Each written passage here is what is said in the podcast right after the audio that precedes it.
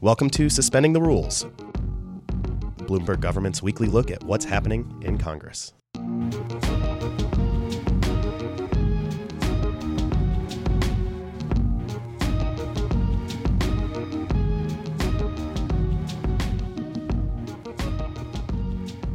Hi, thanks for joining us on Suspending the Rules from Bloomberg Government's Legislative Analysts. I'm Adam Shank. And I'm Danielle Parnas. On this episode, we're looking at a couple of issues that are coming to a head next week. The first is another round of sanctions on Iran, which are scheduled to be reimposed on November 5th. In the second segment, we'll talk about campaign finance and the flood of cash for megadonors before Election Day. Back in May, President Donald Trump withdrew the U.S. from the Obama administration's landmark deal with Iran, known as the Joint Comprehensive Plan of Action, or JCPOA. Under that agreement, Iran agreed to give up its nuclear weapons development capabilities in exchange for sanctions relief. Next week, sanctions on Iran's energy sector will be reimposed. Legislative analyst Noreen Chowdhury has been covering this for us, and she joins us now. Hi, Noreen. Hi, Danielle. So let's get some quick background for anyone who hasn't been closely following the situation with Iran. What are the basic outlines of the nuclear deal? So, this deal was the culmination of 13 years of negotiations, mainly between Iran and what's collectively known as the P5 plus one. The P5 are the five permanent members of the UN Security Council, which are the US, UK, France, Russia, and China the plus one is Germany. What the negotiations boiled down to was really how are we going to allow Iran to have access to the benefits of nuclear energy while maintaining global security? That depends on Iran not developing a nuclear weapon. The Joint Comprehensive Plan of Action was the product of those negotiations. First, the deal would indefinitely ban Iran from any activity to develop a nuclear bomb. Second, since Iran has the ability to produce weapons grade uranium and plutonium, the agreement would place clear limits on the level of uranium enrichment, its stockpile, the number of centrifuges, and the amount and use of heavy water. Third, Iran would have to submit to long term inspections of their nuclear facilities by the International Atomic Energy Agency. Now, in exchange, the US, EU, and the UN would waive specific sanctions, allowing Iran to re engage with the world after really decades of isolation. Now, so, why did the Trump administration pull the U.S. out? The president made very clear that he was opposed to this deal. And so, how did we get to where we are now? So, President Trump really opposed the deal from the start. You know, he claimed it needed to go further and also address Iran's behavior outside of its border. First, um, the limitations on Iran's nuclear program would expire in 15 years, and he wants those restrictions made permanent. Second, inspections by the International Atomic Energy Agency would have to be strengthened at all facilities facilities. Third, Iran's ballistic missile program would need to be curbed. And finally, Iran would need to cut off funding for proxy groups engaging in terrorism. For example, its support for Hezbollah in Syria and Lebanon, Hamas in the West Bank, and the Houthi rebels in Yemen. And that's a really important point because that's partially why congressional Republicans opposed the deal uh, from the outset, correct? Correct, yes. And, and sanctions for those activities were not waived under the agreement, is that right? Under the nuclear deal, the U.S. lifted what we call our secondary sanctions,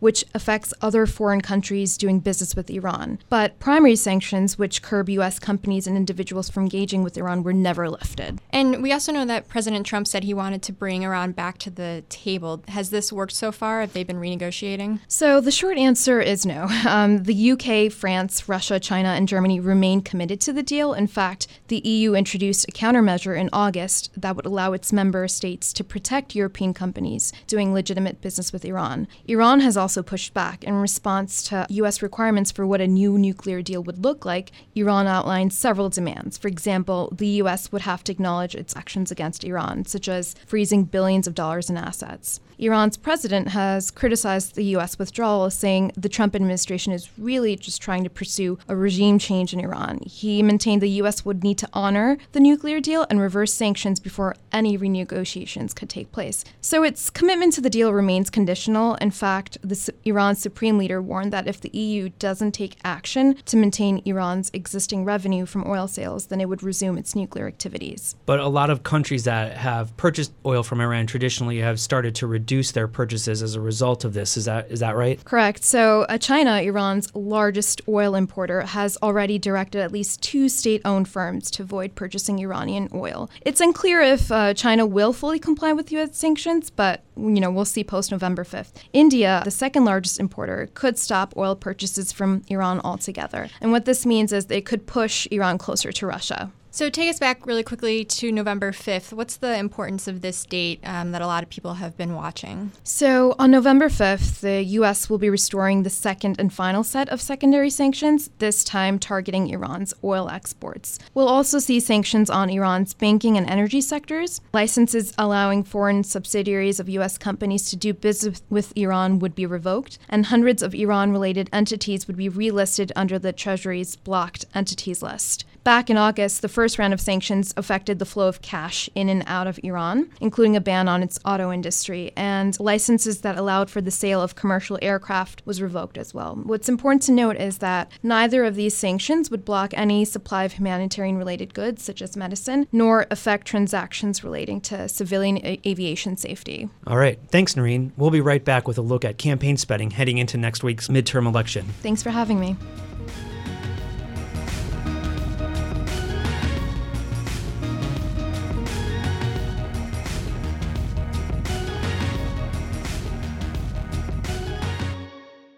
Next Tuesday, Americans will go to the polls voting in what has become the most expensive midterm campaign ever. Campaign spending has exceeded more than $10 million a week just from outside groups.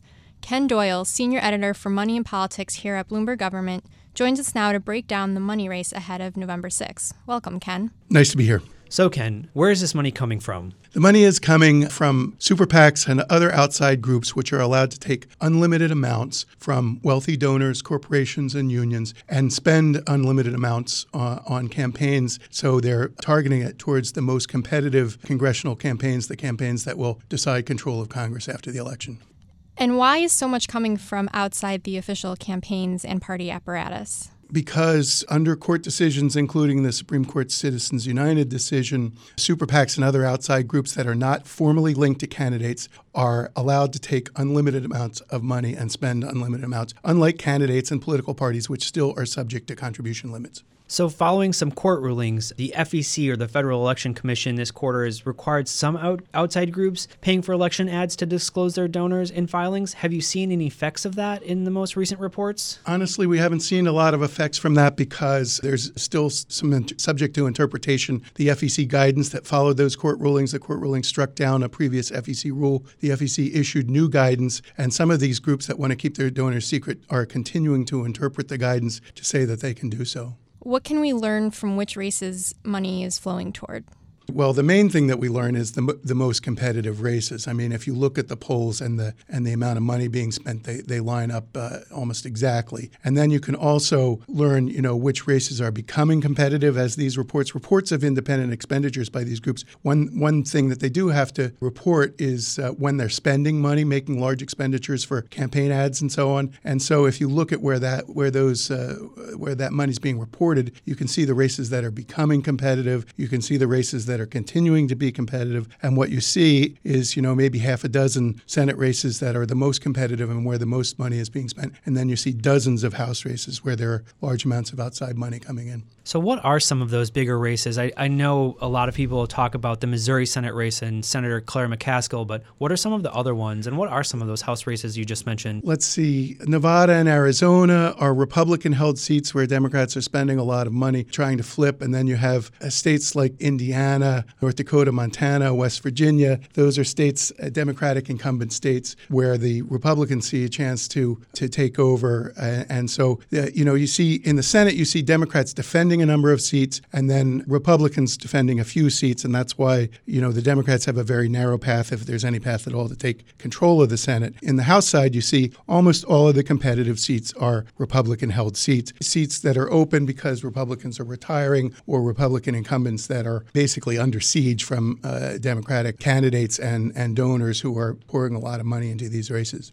There's a lot of attention on the Texas Senate race between Senator Ted Cruz and Congressman Beto O'Rourke, and a lot of the money that Congressman O'Rourke has raised. That's a little bit different, right? Yeah, th- that's money raised at the grassroots level. So, one of the things that's happened on the Democratic side this year is there's a lot of enthusiasm among small dollar donors, and there's also the technology available for somebody to just uh, click a mouse and to donate. So, we've seen huge amounts coming into sort of high profile races, candidates like O'Rourke who have sort of captured the imagination of Democratic donors. And, and you see this in, in other races as well. That's, you know, separate from this uh, money from outside groups, which is, which, you know, little, fairly little of that has gone into the Texas race because it's not seen as particularly competitive, actually, um, in the polls and so on. But you know, uh, that's uh, there's a, a, separate phenomenon going on with small donors as well. So just to take a, a quick step back, when we're talking about the money from outside groups, is there some limitation on what that money can be used for in an election? Well, uh, there's not necessarily a big limit on on what it can be used for. It can be used for campaign ads. It can be used for phone banks, canvassing, a lot of the stuff that that candidates and parties uh, also spend money on. The, the limit really is on uh, what's called coordination between candidates and, and, outside groups. The FEC has these very complex rules trying to define what that means. The, the, the under the court rulings, under Citizens United and the other court rulings, the spending is supposed to be independent of candidates. And then you get to the question of what does that really mean? Well, it means it's not coordinated with a candidate. So then you have these rules defining coordination. And under the FEC rules, it's actually pretty hard to find coordination. So you find that these groups are actually doing things, a lot of the things that the candidates want them to do, and they signal to each other, and the candidates even help them raise money. And all of that is interpreted by the FEC to still be independent spending and, and uh, you know, correct under the rules. So, how did we get here again, looking at the big picture, this becoming the most expensive midterm campaign? Are there specific factors that have led to this? Yeah, I think there's two factors. One is that it's a very competitive election with a lot riding on it, right? There's a lot riding on. There's control of com- Congress, obviously, but there's really the future of, of the Trump administration potentially and the direction of the country. So that's the main thing. And so people with a lot of money that are interested in politics know that this is the race that they want to put their money on. The other part of it is that the contribution limits and restrictions on campaign finance that have existed over the, you know, the past couple of generations really have been eroded away by court decisions, by the FEC, by just the way that you know things have gone in politics, where people with a lot of money feel completely licensed to spend as much as possible to influence politics, and you're seeing that those two factors come together to see you know to create this enormous wave of money. All right, thanks, Ken. That does it for this week's episode of Suspending the Rules. We'll see you next week. Thanks a lot. Thank you for listening to Suspending the Rules. Be sure to subscribe on iTunes or SoundCloud. Find out more about the topics we discussed today and a whole lot more from Bloomberg Government at about.bgov.com. You can also follow us on Twitter at bgov. The legislative analyst team is Sarah Babbage, Noreen Chowdhury, Danielle Parnas, Michael Smallberg, and me, Adam Taylor. Our editor is Adam Schenk. Nico Anzalata is our sound engineer. Our theme music is Home Organ by Zach Nasita. More information can be found at premiumbeat.com.